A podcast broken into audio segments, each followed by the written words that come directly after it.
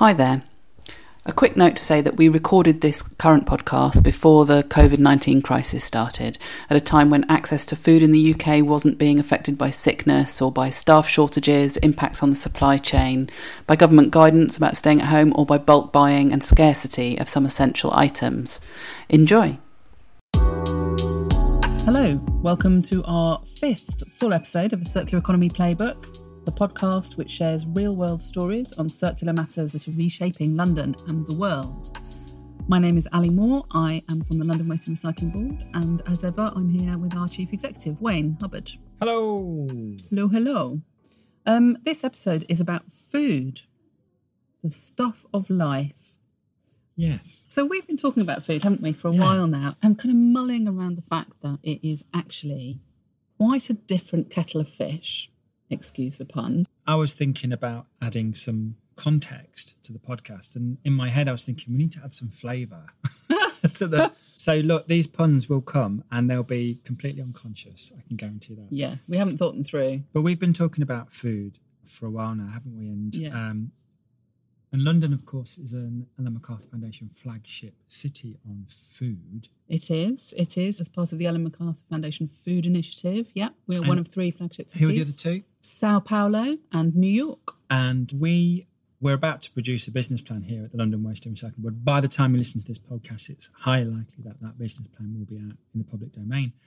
And we're going to prioritize food. Food is a big, important thing. In fact, as we were discussing before we started recording, doing some research for this, it just reminded me what a it sounds crazy saying it out loud, but what an important thing food is. Food is the food of life. It literally is going to touch upon everything we do as human beings in terms of culture, politics, society, life, health, vitality, even the way we perceive each other. I was saying to Ali before we started, I was um, reminded of studying Chaucer's prologue to the Canterbury Tales when I was doing my A levels back in, in Leicester. Yeah, well, I didn't get a massively good result for that. But nevertheless, the way that Chaucer talks about his characters, and he uses food to talk about his characters and characterize them by the food that they eat. So the summoner, who's um, an, a repulsive character, he likes onion, garlic, and red wine, which were considered to be repulsive things in Chaucerian Sounds England. perilously close to xenophobic It- to me. Carry on. Paris, yes, but I'm just saying. So this is, you know, this is what Chaucer is using food to characterize people. The prioress is very careful with her food. She doesn't want to seem improper. She wants to seem virtuous. The Franklin, who enjoys life, um, keeps his house well stocked with fresh bread, meat, and wine. You know, so the joy of food was akin to the joy of life, and even today, with the rise of veganism, and I have to, you know, full disclosure here, I am a vegan and I've been a vegetarian since uh, 1990. Vegans in some in some parts of our popular culture are maligned. So you Mm. I think know people see them as a threat. to well, their- and also I think this this, this idea of of restricting your food, you know, it's considered uh, you know somehow just pious and holier than thou, and that you can follow that line right through Chaucer and probably Mm. beyond. Yeah, yeah. So food is important. It's a global issue as well as a local issue. It's political with a big P. We talk about food poverty. It's a health issue. And of course, for the purposes of our discussion, it clearly has a massive impact. One of the biggest impacts on global greenhouse gas emissions, especially consumption based emissions, and those emissions that are almost uh, impossible, if not impossible, to mitigate by making the energy system more renewable. Yeah. And it's um, fair to say that our focus on the whole is around food waste as an organisation. Um, so a third of food is wasted globally, which is quite a shocking figure.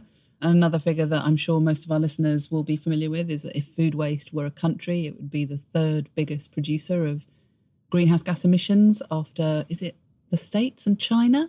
I think the, the, the first two, and then it's food waste. So it's a massive issue for us in terms of waste reduction and recycling and in London, in the city. So, any big stats from you, Wayne? Yes. Around food. First thing to say is we're eating biscuits uh, Yeah. in in celebration. Yeah. Of the, so um, some That's some- the sound of a this is bourbon, biscuit being taken out of the packet. Uh, so I'm going to have that in a minute. Well, Vegan. they are vegan, famously vegan, Excellent. by the way. I wouldn't eat it, would I? well, I know. just declared You know, to the world, just exposed you to on- our listeners that I'm a vegan. So some big stats. Okay, so in uh, at the London Waste and Recycling Board, um, we have a, a circular economy route map, and in that route map, we identify five focus areas. And this is the focus areas we've chosen are very similar to other cities who have done this, um, and that's not a coincidence. It's because they are big uh, priority areas for for most cities. And uh, the focus areas are built environment, food, plastics, textiles, and electrical items. And um, we have done some research uh, from using studies carried out by the University of Leeds for Greater London Authority, um, which identifies the consumption based emissions or estimated consumption based emissions for those materials. Now, just a reminder consumption based emissions are, the, are, are effectively the, the carbon footprint of, a, of, a, of stuff from extraction to production, uh, transport, use, and disposal. So the whole carbon wake, if you like, that stuff leaves behind. And the biggest contributor, as far as London is concerned, and this may well be the same for other cities, I'm sure it is, is food. And it has an estimated number of consumption based emissions of 14.3 million tonnes. That's the single biggest uh, for any of those, including the built environment. So even the built environment is estimated to be 12.1, so fairly close. And those two are by far and away, by a factor of three or four, the biggest single areas in terms of consumption based emissions. But interestingly, from a waste perspective, the built environment, uh, we think, produces around about nine and a half million tonnes of waste a year in London, whereas food waste in London is much smaller uh, at 1.7 million tonnes, presumably because it's lighter. We don't know what the volumes are, but has the biggest wake in terms of its contribution to climate change. So, food waste is really important. In terms of the bin, the household bin, it's about a quarter of everything that ends up in your bin.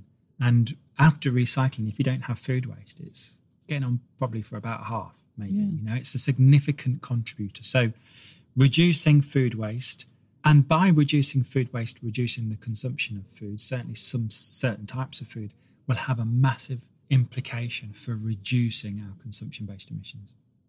So today we're going to be featuring two interviews that we have um, carried out with our, firstly, our chair, Dr. Liz Goodwin OBE, who is also um, a fellow of the World Resources Institute and a champion for the UN Sustainable Development Goal 12.3 around food loss and waste.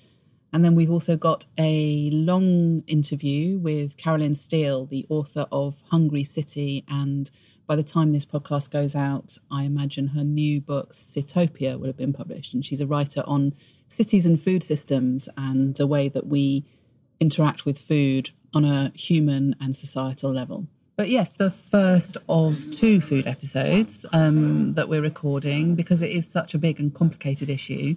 So we thought we'd start in this episode with these two quite big picture interviews. And we'll start with Liz, Liz Goodwin. She's going to give us a bit of a feel for the scale of the problem on a global level and talk about some of the issues along the supply chain around food waste and loss.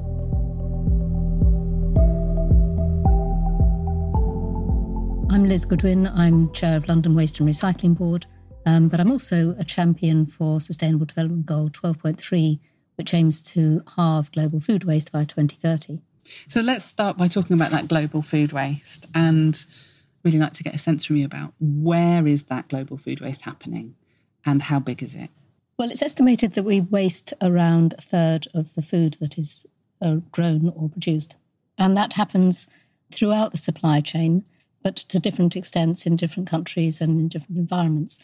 So, in the developed world, the big issue is household food waste. So, it's us as householders, we waste an awful lot of food. But in developing countries like Africa, Southeast Asia, Latin America, the issue is far more about food loss. So, it's, it's the food not getting from the farm to the, the retailer or to the supermarket to then be bought. And that's a crying shame because that affects the farmers as well because they lose income because they haven't been able to harvest and transport their, their product to market. So, what are some of the reasons why they're not able to do that?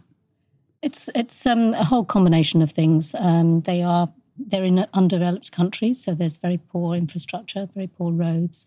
Um, there's a lack of cold storage, a lack of local production and local processing. So they produce loads of mangoes and then they can't do anything with it and they can't cool it and they can't process it. So an awful lot of the mangoes then just go to waste. Mm-hmm. Um, so it's it's some really basic things, and a lot of it is down to knowledge about what to do, knowledge about how to do things better, as well as a requirement for investment in some of those key bits of infrastructure. So if we think about um, the projections that we're going to reach nearly 10 billion in population by 2050, if we continued with the current food system, that's going to put huge pressure on on our agriculture system we estimate that to feed that larger population, there'd be a food gap of around 56%. And to grow that additional amount of food, it's been estimated that you'd need an area twice the size of India, in addition to what we currently use for agriculture, just to feed that population, let alone thinking about all the water implications and the greenhouse gas emissions. So the current food system just is not going to be able to feed 10 billion people. So we therefore need to come up with a whole basket of ways to change the food system. And one of the fundamental ones is to reduce the amount of demand. So get the supply chains more efficient, make sure that we're all wasting less food.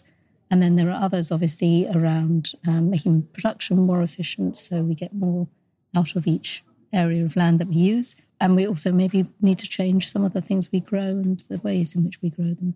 So there's a whole range of things that that we need to do, but we fundamentally need to change the food system to feed 10 billion people. It's interesting because we we come at this from a sort of circular economy perspective, but the, whenever I listen to people talk about um, the sort of the bigger global picture, it doesn't feel like it's really about a circular economy response. It feels like it's about some real basics like knowledge and education, like technology. I know in the fashion industry, it's about technology at the, further down the supply chain, about resource efficiency. So, where might circular economy come into play then? So, in terms of things like business ownership of you know the, the, the business, the big agribusinesses that are controlling the food supply chain, is there something like what's their role in it? Where are where are the big wastes happening once business starts to get involved? Over years, we've managed to get very complicated, long supply chains, and we really need to rethink those supply chains to make them um, more responsive, that more holistic, um, shorter, less complicated, and improve the, the communications up and down the supply chain. Some of the big issues come because there's poor communication up and down the supply chain. So, a decision made by a retailer or somebody in one point in the supply chain has massive impacts elsewhere in the supply chain that they're completely unaware of. So, by having that extra transparency, so data's got a role to play, but also extra communication, then you're going to be able to resolve some of that. And you see that with some of the work that some of the retailers like Tesco's have done, where they've gone down their supply chain for particular product types, identified where there are hotspots in food losses, and then they've taken targeted action to address those particular issues. Um, but that needs to be multiplied across all all crops, all all product lines, and all retailers. Absolutely. I was reading in that Carolyn Steel book. There's a the story of Walmart doing a $2.67 one gallon pickle jar offer and uh, them flying off the shelves because of them being such a bargain and nobody then actually eating all the pickles because nobody can eat a gallon jar of pickles before it goes off. And the people who produce the gallon jar of pickles having to expand very rapidly in order to meet the demand and pr- practically bankrupting themselves in the process. Yes crazy. Insanity. Insanity. Yeah yeah. But there is a very circular argument here as well about if we can get the supply chains working better, then we will reduce demand, which is fundamental to helping to reduce food waste. If you reduce the demand, then there's less pressure on the system. But it's also about helping us to feed a growing population because it's quite clear that if we're predicting nearly 10 billion people by 2050, we cannot operate with the food system as it is. Global agriculture, in the way it's run at the moment, would then account for 70% of the permissible greenhouse gas emissions. Well, that's just not going to happen. Food cannot account for 70% of global greenhouse emissions. So we have to do something about that. And one of the key ways of tackling that and reducing the demand on the on the food system, reducing the demand on land, is to actually cut food waste. so that, that whole reducing food waste is, is quite important from that perspective. But if you think back to what I said about more circularity, once you've actually got the food in the system and you you are inevitably going to have a bit of waste coming out of it. If you can then process that and produce a fertilizer, which you can then use back on the land, then you have essentially closed that loop. So, is that, do you think that's the really big win in terms of circularity around food? Is that kind of regenerative thing of getting the waste ploughed back into the land to keep the soil working, or is there? It's a it's a win. Whether it's the biggest, I'm I'm not sure. It's certainly a win. I mean, it would be better not to have the food waste in the first place but you have to accept there's going to be some. So you want to make sure that you keep those nutrients in the, in the cycle as much as you can. Do you see, are there any businesses doing a good job with kind of making use of their waste products along the way? Um, well, the fact I'm hesitating probably suggests there isn't. There aren't aren't some classic examples. I think you're starting to see um, some of them being quite good at integrating back upstream. I don't think they've yet closed that loop and take and thought about what happens to the um, the anaerobic digestion and the digestate that comes out of it. Mm, that makes sense. What are your greatest fears around the food supply chain for the coming five years, 10 years, 30 years? Um, I'm reasonably optimistic about businesses. I think that we're seeing signs that businesses are recognizing there is actually a business case. We know that the median company will make a 14 to 1 return on their investment if they invest in reducing food waste. So you know, it's a pretty clear no brainer for them to do something about this. So I think that businesses are beginning to think more about how they can reduce food waste in their own operations and back upstream, which is all encouraging. And there are clearly a number of um, big retailers who are already reporting quite significant reductions in food waste. So I think they there are signs, not enough yet, but there are signs that they're going in the right direction. My biggest concern is household food waste because I don't think there's enough action being taken by governments or by individuals for whatever reason to tackle household food waste. And with a growing population and growing middle class, we're actually probably getting a worse problem because you see that as you get cities in developing countries, they are starting to get a household food waste problem where they never had it in the past. When they were poor, they didn't have the household food waste problem. And in terms of moments of hope, is there something on the horizon that you think is going to be transformative? Anything, or just small things that give you reason to hope? I am encouraged by the way in which some of the some of the businesses are, are embracing this because they actually have quite a big role to play. More generally, in probably in ways that I don't even understand, um, you know, because they are subliminally all the time encouraging us to buy products. And we may not understand exactly why and how that's happening. Um, but you know, the main reasons why we as householders waste food is because we buy too much, and then we don't use it in time, or we cook it and then don't use the leftovers. Why are we buying too much? There must be something that the retailers can do to stop us buying too much, or to help us to reduce the desire to buy too much. So I think that's that's one side of of, of hope. Um, and then I think that you know there is just some really really passionate people out there, and how they keep you know they keep going. I mean, I'd love to see a network across the world of grassroots organisations who are all doing their bit because it's got to happen grassroots. This is about individuals talking to each other and making it the norm not to waste food, and that's only going to happen by one to one discussions between people. Yeah. If you were a policymaker, what would be the, the biggest, most important bit of policy making that you think you could do? I would certainly recognise the role that food waste plays in tackling climate change tackling the climate emergency because I think there is real momentum and energy getting behind the climate emergency. It's not enough, but there is momentum building there. So, getting food waste in as part of your national commitments on climate change because tackling food waste will reduce your greenhouse gas emissions is really important. That's a that's a policy piece. Um, but then I think also every government ought to be measuring food food waste and ought to be doing something in their country, whether it's mobilizing grassroots organizations, running a campaign, working with retailers um, to to tackle the issue I don't think we can bury our heads in the sands any longer. I've been toying with the idea of how do you make it not normal to waste food because at the moment it's perfectly normal for somebody to eat half a burger and then throw the other half away.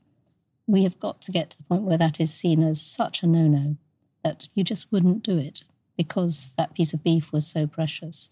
Um, an awful lot of effort and energy went into producing the beef, and so you you really shouldn't waste it.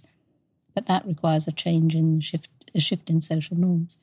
And that's going to take a long time because that's about sort of building up the behavior change, making the habit, not wasting it. And then over time, the attitudes change and the social norm changes. So, who are the influencers that might help us to make that transition? You can think of all sorts, you know, social media, mm. the bloggers who are active in this space. I mean, I hate this whole Instagram taking pictures of food, but taking pictures of empty plates is not a bad idea. Um, but then, then there are also going to be some, like, you know, like religious leaders. Do they have a role to play? Does the Pope have a role to play? I think they probably do because they carry massive influence with vast tracts of society. So I think some of those those things, think about who are the influencers who are going to help us make that change. But fundamentally, under all of that, you've got to know how to do it and what the, what the tools and tips are, and that's where the retailers come in, helping us all, you know, giving us recipe ideas, telling us about portion sizes, etc., etc. So that was a really interesting overview there from Liz of all the issues that they're looking at as part of the SDG 12.3, which she's, um, as I said, is a global champion of.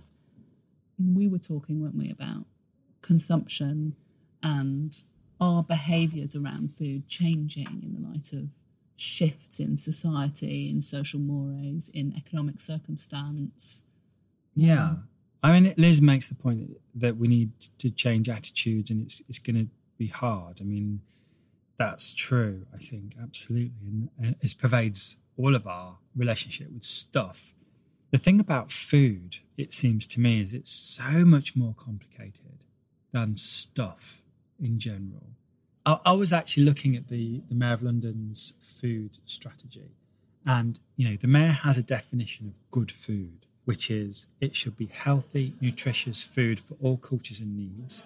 It should be fair, inclusive, and accessible. It should be skilled and profitable, uh, skilled entrepreneurs, that means. Food should be planet friendly and humane, sustainably produced, safe, and then finally celebrated, which goes back to the kind of Chaucerian thing. Yeah. It is a nice, a nice summary there. And I think there are kind of three main legs to the food stool the food milking stool, shall we say.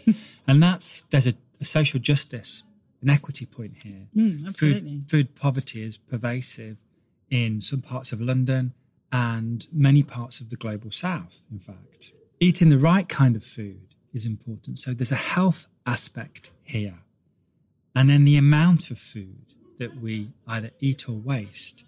So you need to kind of get the price of food right so that it's affordable and that it's good quality mm. and that it's healthy. Mm. And if any of those things are out of balance, yeah, then the whole the whole, the whole store falls over. So you know, you think about, um, and we're, we're going to go on and listen to uh, Carolyn mm. talk about this. If food is so cheap that it's not correctly priced in in in terms of its externalities and appears to be in a glut, then mm food isn't valued. Yeah. And so, you know, my parents, and I'm sure lots of uh, people of my of my age, my tender years, would recognise this. My parents were born just after the war, the Second World War, and were born in a period where where there was still rationing. So their attitude to food is you shan't, you, sh- you shouldn't waste it, mm. which is great for um, periods of scarcity. But when you're in a, a, a period of of glut, when there's plenty of food av- available, it can lead to obesity because yeah. you don't, you know, you kind of help yourself to everything. And then if anybody wastes it, you eat it. Mm. Now, I mean, so I'm just juxtaposing that with Liz's comment about the burger and mm. not wanting to waste food. That's, that has to be seen in the context of eating the right food and the right quantity. And, yeah. and, and so, you know, being more organized about it in, in a situation where we have plenty of food. That's why we need to be more organized and conscious of the food that we buy, or the market or the government has to set the correct price signals, and those signals can't be set too high.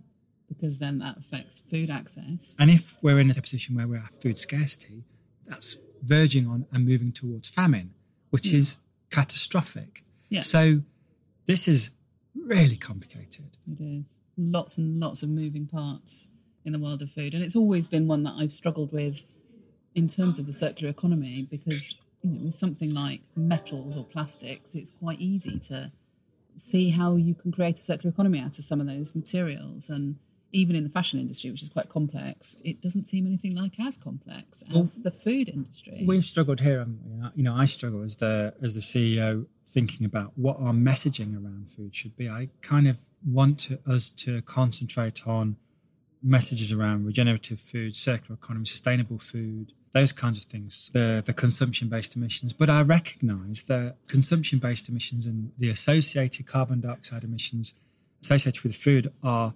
massively skewed because of the quantity of meat that we eat. But I don't feel it's necessarily LWARB as an organisations. We, ha- we don't have a locus to talk mm. about diet. That seems to be, you know, something that resides within local authorities or the government or the mayor of London. And, and you know, so for example, the London Food Board says food should be planet friendly and humane. And that is promoting optimum standards of animal feeding practices, supporting farmers who raise livestock to demonstrably higher standards of environmental protection animal welfare, use of less but better quality meat, and the promotion of plant based foods. And that hmm. seems to be eminently sensible. Absolutely. But we always end up, of course, focusing on waste prevention and food waste recycling because those are our obviously our core mandate. But as we've been saying, it just doesn't seem possible to talk about those in isolation from all of those other social, political, moral, health based issues which come with the whole food sector. So, in that context, Are we going to turn up the heat? yeah, why not? Should we go now to our interview with Carolyn? Yeah. So, Carolyn is extremely interesting food writer. If any of you haven't read Hungry City, I recommend it thoroughly. And she's very passionate about food and the part that it should play in people's lives. So, over to Carolyn for her perspective on things. My name's Carolyn Steel, and I am an architect by training, but I've veered sideways into food. And in 2008, um, I brought out a book called Hungry City How Food Shapes Our Lives. And now I really work on this precisely that, you know, the way in which food shapes our lives in, in ways that we in way that we are very conscious of, but also ways that we're not conscious of. And uh, I've invented this word Sitopia, which just means food place, and it's like a food based alternative, uh, practical, doable uh, alternative to utopia. So, we're all about stuff Mm. here. We talk about waste and resources and circular economy and recycling and all of those things. And we're particularly interested in cities. But Yeah. But broadly, what's the what's the big picture out there? What's going on with food and what's what's causing the waste? Where is it? Yes. A lot of the problems come down to the fact that we live in cities in theory, but actually in practice we don't. So in practice we we still live in nature, but we just don't realize this and we've set things up so that it appears that we, you know, cities are self-sufficient. So cities have never fed themselves. They co-evolved with a place called the countryside.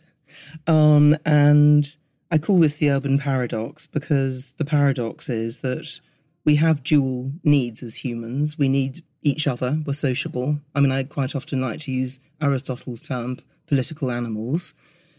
So we're political, which means we need to be together, but we're animals, which means we need nature.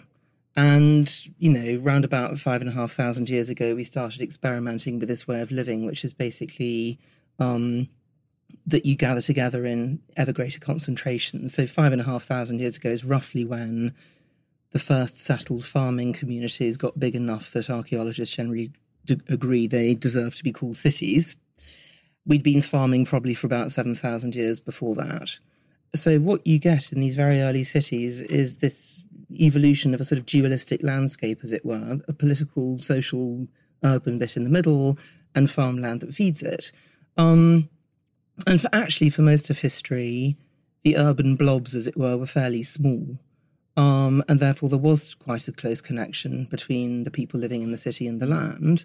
There were notable exceptions. Rome was the most obvious, um, had about a million citizens by the first century AD. So, that, interestingly, was the first instance, you might say, of a city outgrowing its productive hinterland and therefore relying on what we would now, thanks to lovely Professor Tim Lang, call food miles, i.e., bringing the food in from hundreds hundreds of miles away by sea, which is the only way you could do it in the ancient world.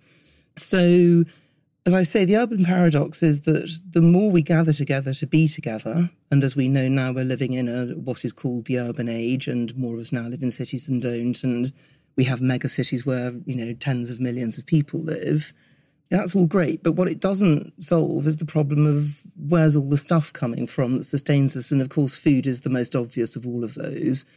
And since industrialization, this has completely exploded. So we now live in a situation where instead of looking out of our window at the landscapes that feed us, you know, they're often thousands of miles away out of sight and out of mind.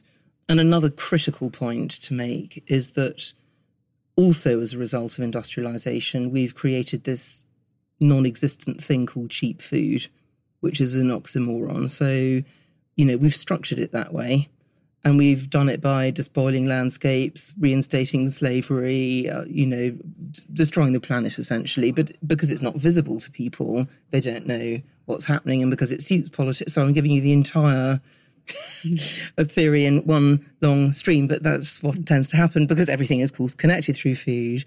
Because it suits politicians to have food be cheap because that's popular. Um, and of course, they can't admit that they've lost control of the food system we have the situation where we're paying, you know, historically the the least that we have in history for food. I mean, it's actually gone up a little bit recently because the system's creaking, but you know, two generations ago, people would have paid probably between 30 to 50% of their income on food, and now we pay, you know, less than 10. So that just shows you. And of course, when you say, when you think about what food is, food is living things that we kill in order to live that gives you some idea of how weird it is that we've decided this thing should be cheap. It's the most important thing in our lives and the most precious, and we think of it as cheap. So there's a massive value schism going right down the middle of our society, an idea of what a good life is and all the rest of it. So it's a huge, huge, shall we say, food shaped elephant in the room. But one that if we address it and recognize it, I think, you know, profound change can come out of it. So that's the the upside.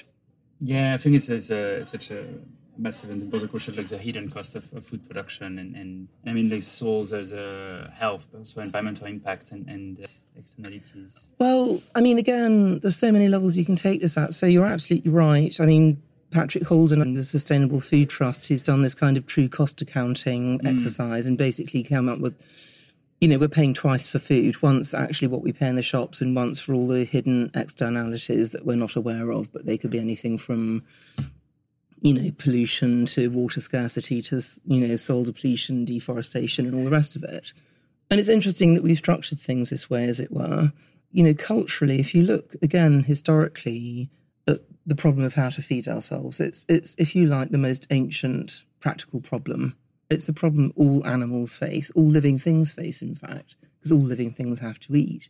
And humans evolved, you know, I mean, we evolved out of the shared problem of how to eat. And if you look at early human societies, i.e., pre-agricultural ones, food is really it's it's everything. It's the means of exchange. It's what you get up in the morning in order to do. The shared meal is basically the economy. You know, so basically, you know, if I managed to kill a boar and all you did was kind of grab a few tubers, then I get a bigger share of the hunt. You know, so it's a very, very fascinatingly um, accurate economy.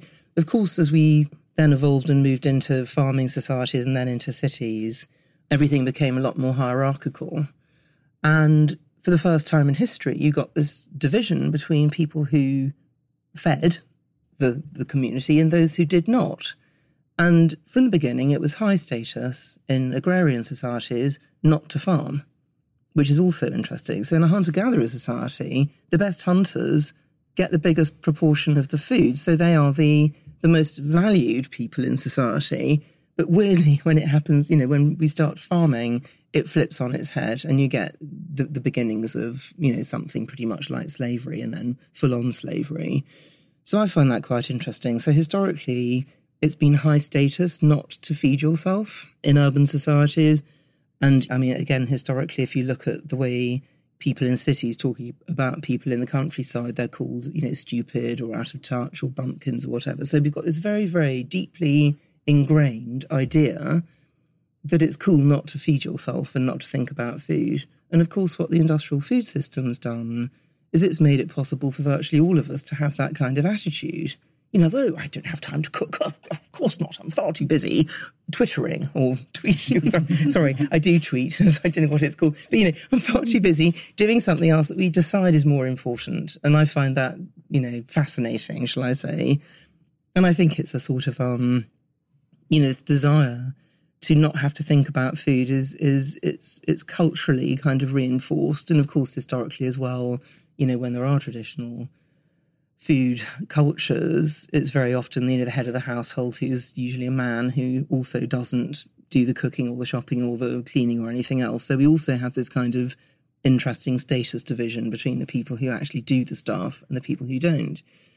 And again, I mean, I think this feeds into the whole kind of narrative about cheap food being fine. It's like, you know, well, everyone, everyone, you know, it's almost like the new human right is that everybody has the right to eat food without thinking about it. Would you would imagine that was the case if you, as it were, switched on the television and saw, you know, the ads from the food industry or something.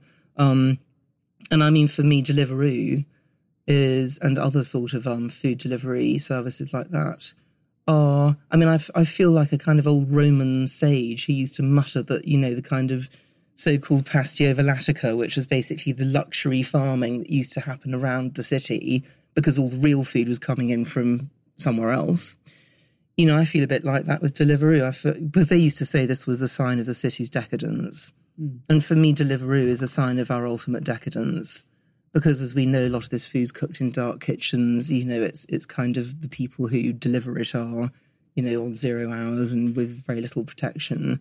But you know, we're just lying in our pajamas at two in the morning, going, "Oh, shall I have Thai or shall I have Indian or shall I have this or that?"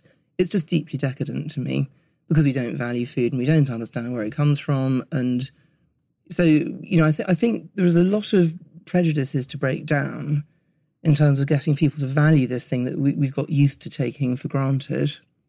It feels to me as if what you're saying is is that actually without a radical shift in everybody's perception on understanding of food and the way that they value it, whether they are participating as eaters, mm.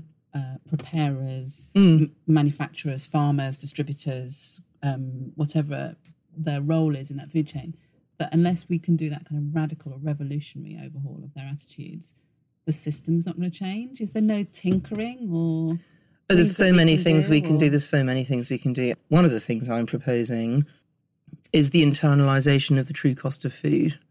That's revolutionary.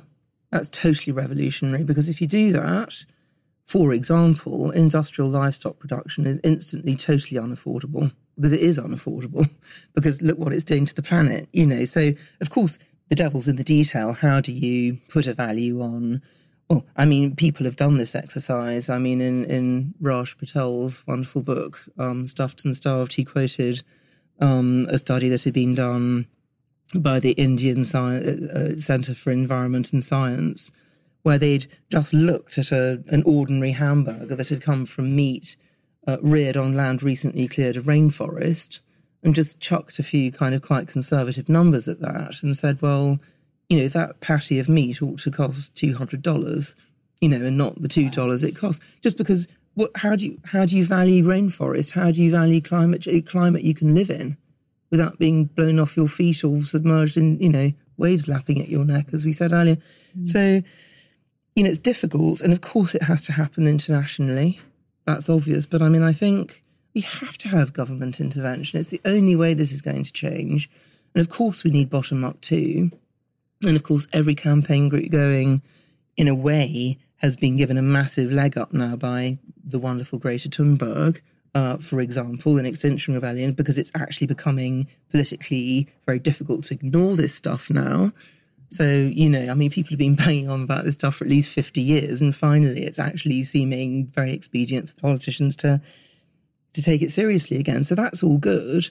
But yes, I mean, I think our economics are based on basically treating nature as if it was free.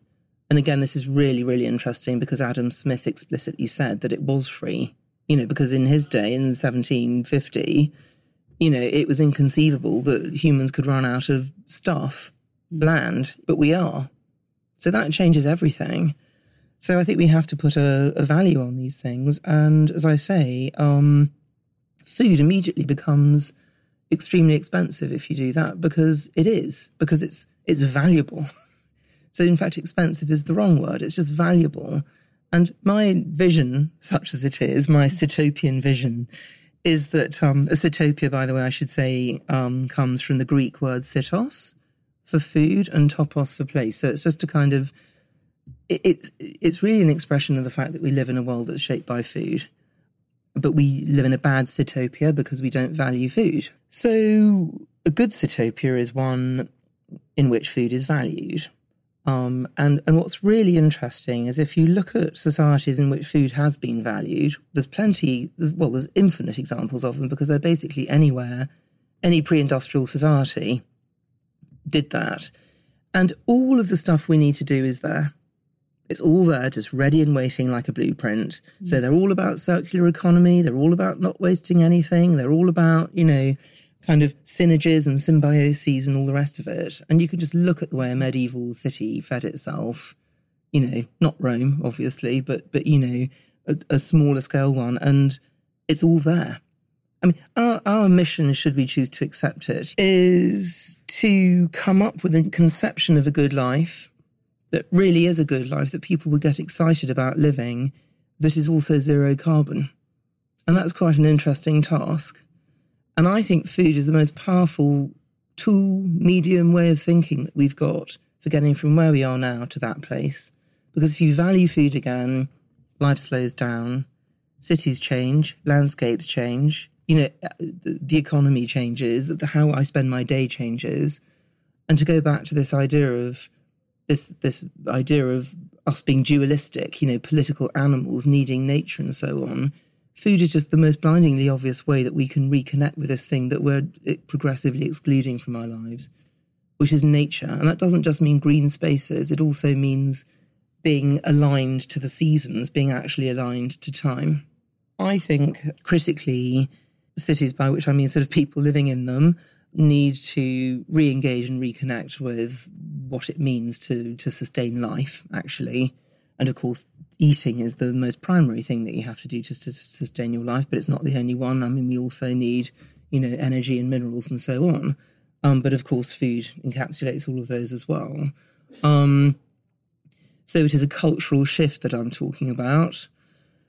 Um, the other thing, as I say, is that uh, you know I think most people, if you if you genuinely said to them, you know, if you're going to eat a bacon sandwich, would you like your pig to have lived in an animal gulag without space to turn around, you know, with a slatted floor and never seeing daylight?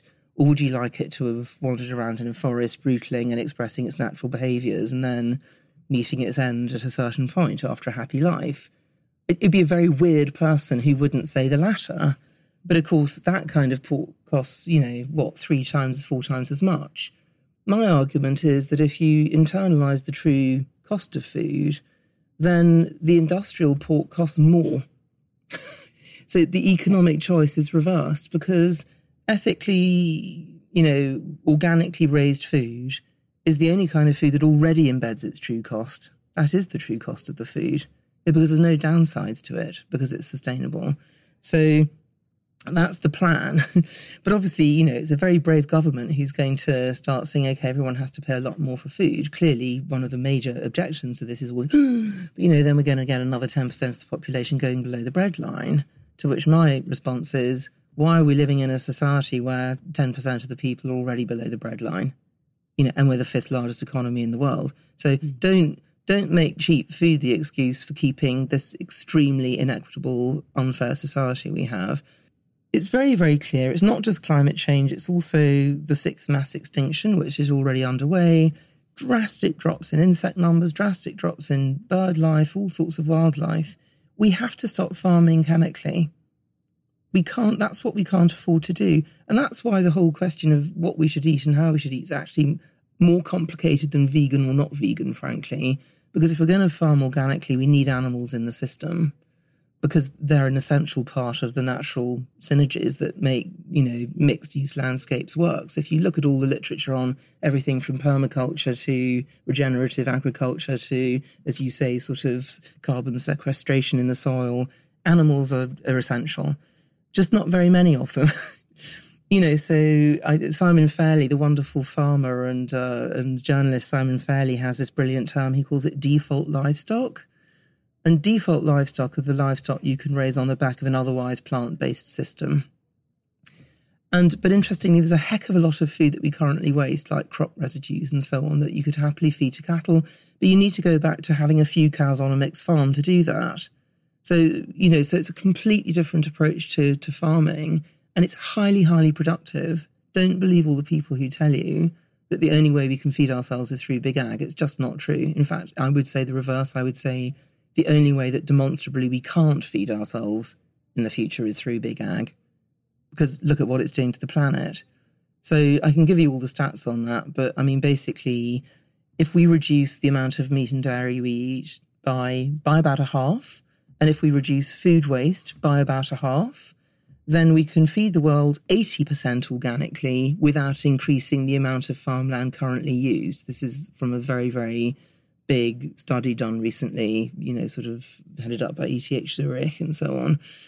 So, and that's a beginning point.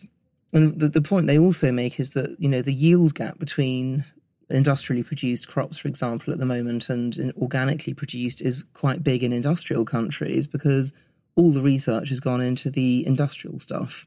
So they said they reckon that if you invested in the organic crops and organic sort of cropping systems, you could close that gap within 10 years.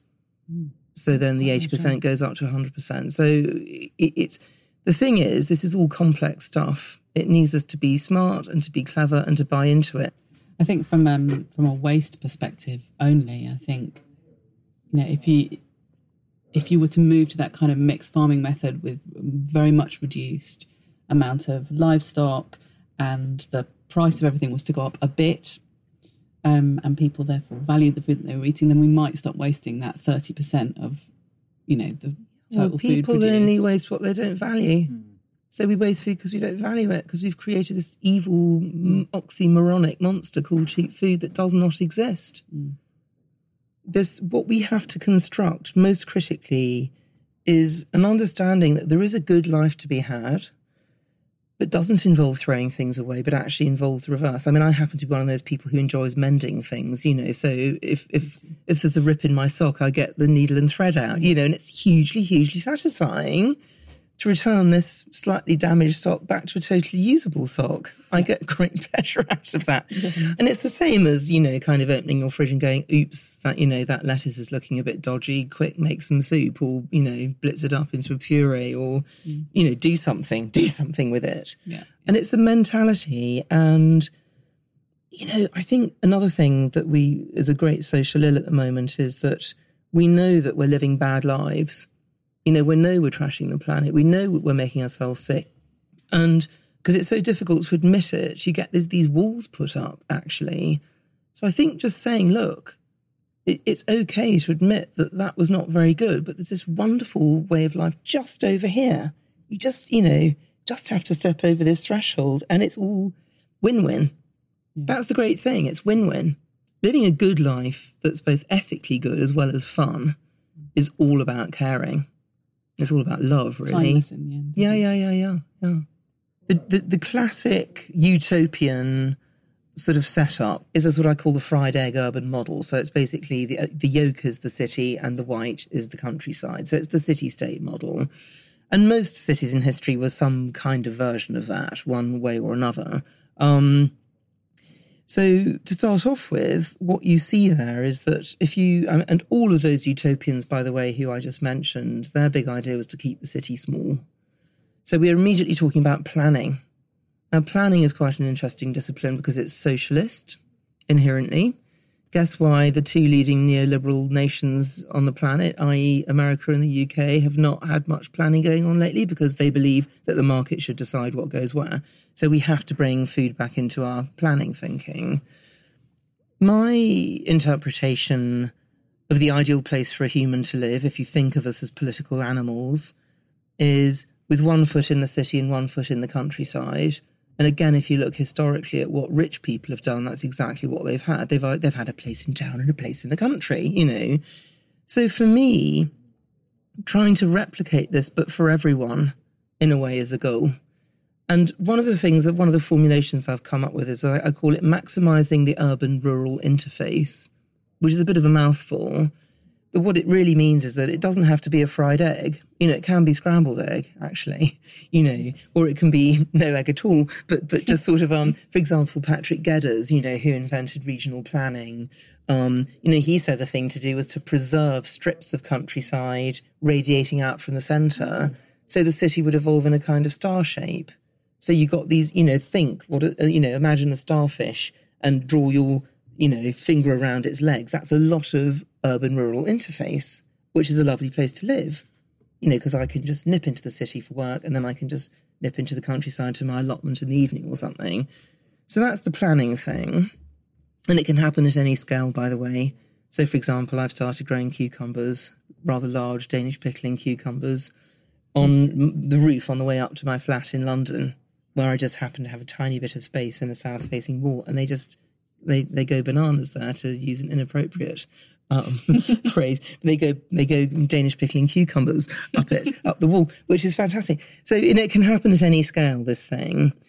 And then, of course, you, I mean, we have a food system at the moment which is predicated on, you know, f- food logistics, you know, on steroids. So basically, you maximize what is called an efficiency, which is actually just means you're trashing something, usually, you know, whether it's the Amazon or whether it's kind of the steppes that used to be grasslands or whatever that have been given over to monocultural production.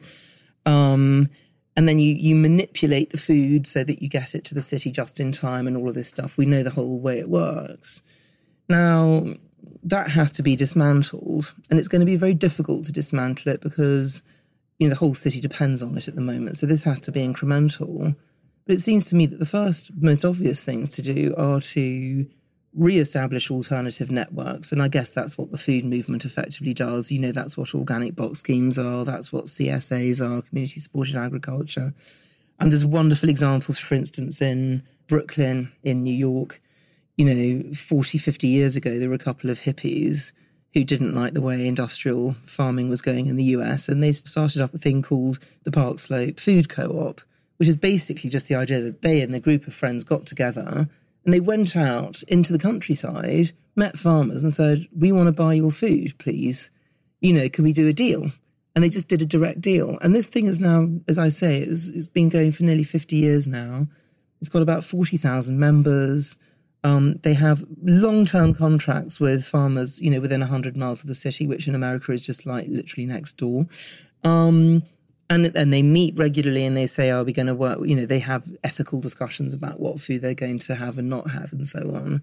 So I think that's a fantastic model. Um, I mean, obviously, eventually, what we need is the food industry to be either coerced by its by its customers who demand that they behave differently or by governments who force them to to go to much more ethical and sustainable delivery systems. Most people i meet who work in food they don't want to be doing the wrong thing.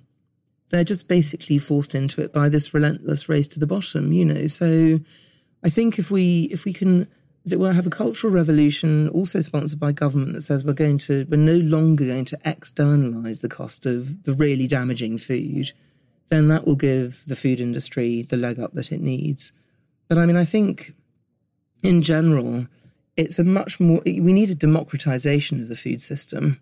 And I normally sort of have lots of diagrams and stuff, but I mean, if you look at the existing food system, it looks like a kind of tree with lots of, you know, producer br- roots and lots of consumer branches. And then this trunk, which is basically the supermarkets that, that control 90, 95% of that relationship if you just imagine joining the roots to the branches, you know, which is what the food movement does, then the trunk is still there, but it gets weaker. It's no longer monopolistic. And that's mm. quite interesting. You know, so I think it's a way of incrementally changing the system. Mm. You know, and I think in order to deal with, because my vision is absolutely that we're going to have to have many more people in farming. I think we have to, to go back to regenerative farming and agroecology and so on. We need far more people working in, in farming and every aspect of food, in fact, which will be fine because we're going to be paying more for food anyway. So they'll earn good livings. It's great. But then you have to have more filigree delivery systems as well. And also the thing about ecological farming is there is no one size fits all. You know, you can't just sort of spray stuff on the ground and have it work. You you need to apply intelligence and thought and a care again. Mm. But I mean, that's what I think we yearn for in life. And there's lots of people I know, I, I've met them, you know, who really want to work in food, but they can't get any land. You know, they can't earn enough money, but they really want to work in food. So I think there's a massive, massive opportunity there. And also more engagement. I think local food hubs where you could you can go and pick up deliveries, for example, from from local farmers. Not everybody's in all day and can time to be delivered. Or um, you know, you can go and work in a community garden or a kitchen or something like that. I think there'd be a lot of take up for that. You know, a lot more than is necessarily apparent, especially as we shift, as I say, from a crazy, frenetic, 24 7 carbonized lives to a kind of steadier, calmer, more mend your socksy sort of world. Uh, but, I mean, sorry, I'm, I'm, I'm getting a bit getting a bit carried away. But I mean, you know, of course, technology is. We're not going to suddenly go back to, to 1300 again. We have technology too, and that's what's really exciting. We can go back to the old models, but we can make technology work for us too, and it's all there to be done. It's and, and I think some pilot schemes that had some actual funding Mm. you know, to simulate what this would be like, to show people what, you know, a world where food becomes central again would be like, could could really kickstart it. By the way, another great project I'm very excited about, Almere, which is the biggest, the fastest growing city in the Netherlands, just east of Amsterdam. They've got this great master plan by Dutch architects called MVRDV. And basically, you get a house, but you have to have a farm as well. You have to have farmland as well. And really interesting stuff's happening there. It's hugely popular. People are- small holding. yeah, yeah, yeah. And some people are growing their own stuff, and some go, well, I actually don't really want to grow stuff. So they're then sort of trying to find anyone, a farmer who will come and farm it for them. But the land has to be productive. That's the idea behind the master plan, is to incorporate food production in the city. So that's really interesting how that's developing. And uh, apparently people are very, very happy living there. So this is what I call a landscape for human flourishing you know, and uh, as I say, we need space and we need activity, meaningful activity, and we need social connection. And I think if we started thinking about our cities uh, in that kind of way through food, our combined need to eat every day, of course, I'm not saying everyone should go back to having a small holding, but I'm saying that engagement in the business of feeding yourself at any level, if it's treated right and if we value it culturally, is actually the heart of a good life. Last week, we recorded a debate between two people about retrofit versus um, rebuild. And uh, um, at one point in the conversation, um, Gilly from BRE looked out the window and went, Well, look at all these roads out here. Mm. Like in the future, we're not going to need these roads. Mm. There won't be any cars, mm. and we won't have any need for the roads and the pavements. So, what will those spaces Mm, become? What can we do with those? And I just had this little moment. Oh yeah. Well, I presume you've heard of the com- Byrne and Viljoen's project CPUL. So, so the, the, the, the London-based architects Andre Viljoen and Catherine Byrne, Byrne and Viljoen. Ah, my pronunciation might be, may be a little off, but it's roughly like that. They have this idea. About ten years old now of what they call CPULs, continuous productive urban landscapes. And that is precisely that. It's saying reoccupy the verges and the car parks and, you know, basically all the vacant tarmacy space, dig it up and grow stuff. Guerrilla gardening. And uh, guerrilla gardening, precisely, but also the idea that, again, it's like the Patrick Geddes star shaped thing, but kind of post fitted into the city, that you deliberately try to, hence the continuous, you deliberately try to link all of these spaces up. So you get a sort of ribbon of countryside going out from the centre actually into real countryside, as it were, which I think is a great idea. I mean, I'm a, de- I'm a designer, I'm an architect, so of course I'm always looking and saying, you know, you have to make space, you have to make this stuff easy for people, and you have to create beautiful spaces that they want to go and be in. And of course, nature creates beautiful spaces without trying. You know, just chuck plants on the ground and you know let them grow, and suddenly people people come. So I think there's huge amounts we can do in design. You know, but it's at every level. There is there's, there's no part of society that this leaves out. You know, I think you know a food revolution effectively simply by saying, you know, the one thing that we are always going to have to consume every day is food. So even as we dial down the kind of the consumerist culture, food remains this wonderful, joyous thing that can bring us together if we value it. Exactly. And with value comes a reduction in waste, which is where we. Yeah. Well, value and waste are the opposite sides of the same seesaw. Exactly. Of course they are. So that was Carolyn Steel, whose new book, Sitopia, is out this month. Keep an eye out for it. She's a, a really excellent writer uh, with lots of passion and insight into food and why it should be important to us all. So, yeah, interesting to get that really big picture before in the next episode we dive into some more tangible city based examples of waste prevention and recycling. Um, what were your thoughts on it? It's really interesting. I mean, this is a fundamental problem for us in London. And again, we're not really focusing here on waste as it happens. We're focusing here on systems, food systems. And the circular economy is all about systems. And some some people may have seen the butterfly diagram and thought, oh, there's loads of information on the technical side, all these loops. But on the biological side, it seems kind of, what's it saying? Uh, but, but for me, maybe the butterfly isn't sophisticated enough to really describe the complexity of the food system, all of the supply chains, all of the losses that Liz talked about actually through the supply, the potential losses. If you don't have refrigeration, you can't eat certain things. I mean, it's important to think that at the beginning of the 19th century, almost all food was still produced locally. It was the introduction of refrigeration that allowed us to eat meat. Mm. Britain's first large scale meat canning factory was set up only in 1865. Wow. So yeah. by 1870, every middle class kitchen had a tin opener. But wow. before then, no one knew what a tin was, so no one had a tin opener. Yeah. The railways opened up distribution. Yeah. Uh, ice.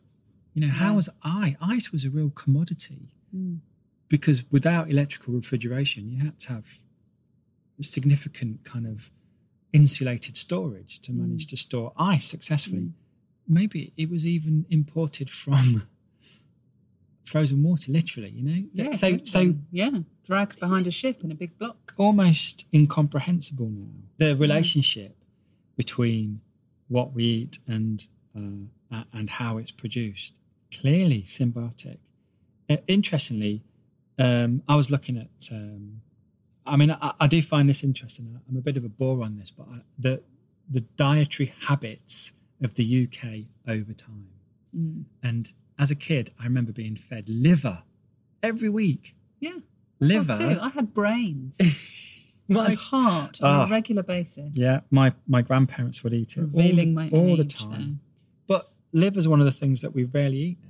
Yeah. It was very popular in 1974, not so popular now. Um, just as an aside on liver, my husband's youngest brother used to ask for liver for his birthday dinner.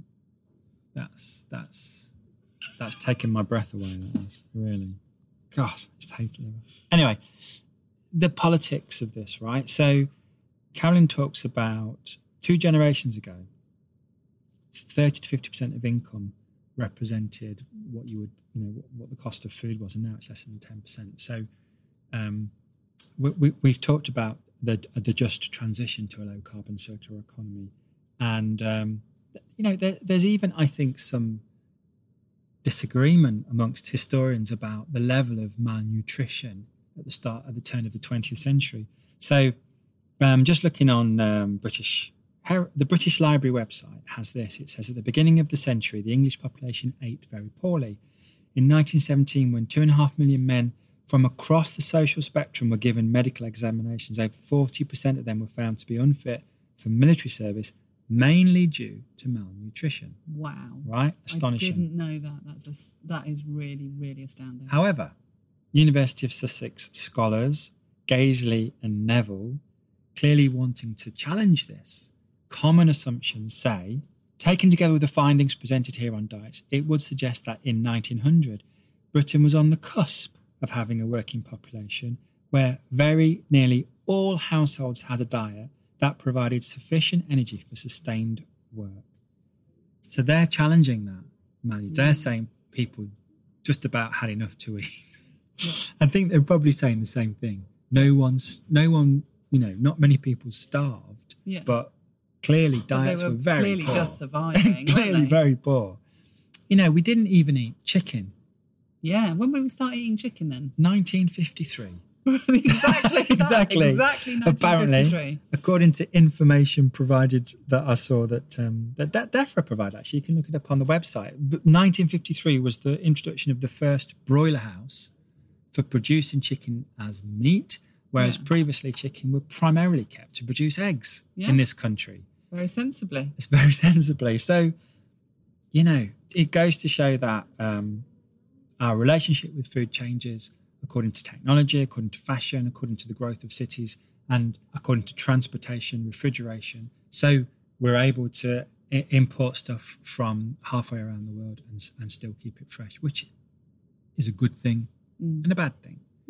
Um, surely uh, we can use the circular economy or circular economy principles to reimagine our cities and think how they could become more food self-sufficient. So, what does Carolyn talk about? Yeah, she'd so I love that that whole idea that Karen talks about the the starfish. This idea of there being kind of ladders, if you like, coming out, radiating out from the centre of a large city in which food is grown, and it uh, where city butts up with countryside, um, just creates more surface for us to connect along. You know, the urban and the rural interface. I love that idea as well. That in the last episode, in the construction episode that we did with Gilli from BRE, where she talks about the fact that you know when when we no longer need cars on our streets, what will we use streets for, and that we could grow food there. I love that idea. Well, just, I mean, any large sprawling metropolis, especially in North America, but also in uh, in Northern Europe, the amount of land that's given over to to road. I'm sure if we looked in the London plan, it would it would probably tell us. Yeah. But it, it's going to be significant. Yeah, we know that Yeah. just looking out the window. So if that wasn't needed for that purpose, Yeah, uh, we could because reclaim it. yeah, because we had shared. If we didn't need parking spaces, Yeah, you know, because we had autonomous transportation and whatever it was, we could reclaim that. And then Yeah. you could imagine swathes of that being given over to some form of locally Yeah. grown food production. yeah, and what that creates is is you know when you, as Carolyn talks about repeatedly, is that proximity. When you shorten that supply chain, when you create that proximity of people living in a city with the food that they're eating and with seeing the way it's growing and participating in its growing, even if only for a, for a small percentage of the food that they actually eat, it it could genuinely change the relationship that we all have with food. So um, in between, it just seems to me that these are big ideas. These are retrofitting in, into existing infrastructure mm. is going to be long term and complex. And so we are left kind of thinking, right, okay, so we need to try and inculcate the correct um, attitudes and practices in our population and in our in our public sector and in our private sector in order to minimize food waste and minimize the effect that food consumption habits have on climate change, which is primarily one of behavior change, either voluntarily or through price signals to the market. Yeah. That's where we are, it seems to me, at the moment. Yeah. So we have food strategies, we have our TRiFOCAL campaign, we have behavioral change campaigns, we provide home composting bins, we introduce anaerobic digestion and food waste collections, which are at the end of the chain, but we really need to also think about those uh, changes in behavior that will help to promote both healthy eating and not overshoot the planetary boundaries, um, you know, by eating too much carbon unfriendly food. Exactly. And those are the price signals we need to send. So I don't think personally that food is um, is too cheap. I think certain foods are are too cheap. Yeah. And Carolyn is absolutely right. Those Yeah. externalities we pay twice, Yeah. but maybe it's you know we're paying once and our children are going to pay once, Yeah. which is exactly. even even more Yes. frightening for me. Yeah, absolutely. So the next episode then is also on food, and we'll be exploring some of those innovators in London who are starting to do something about certain aspects of our current food situation. Are we going to be looking at circular economy pioneers? We are indeed going to be looking at one or two circular economy pioneers. How Yeah. exciting! I know, I know, can't wait. Brilliant. So, if you've liked what you've heard, give it a like on your favourite podcast platform, share it with your friends. Um, and you can follow us at LWARB on Twitter and at the London Waste and Recycling Board on LinkedIn, uh, where we'll keep you updated on future episodes. Thanks for listening.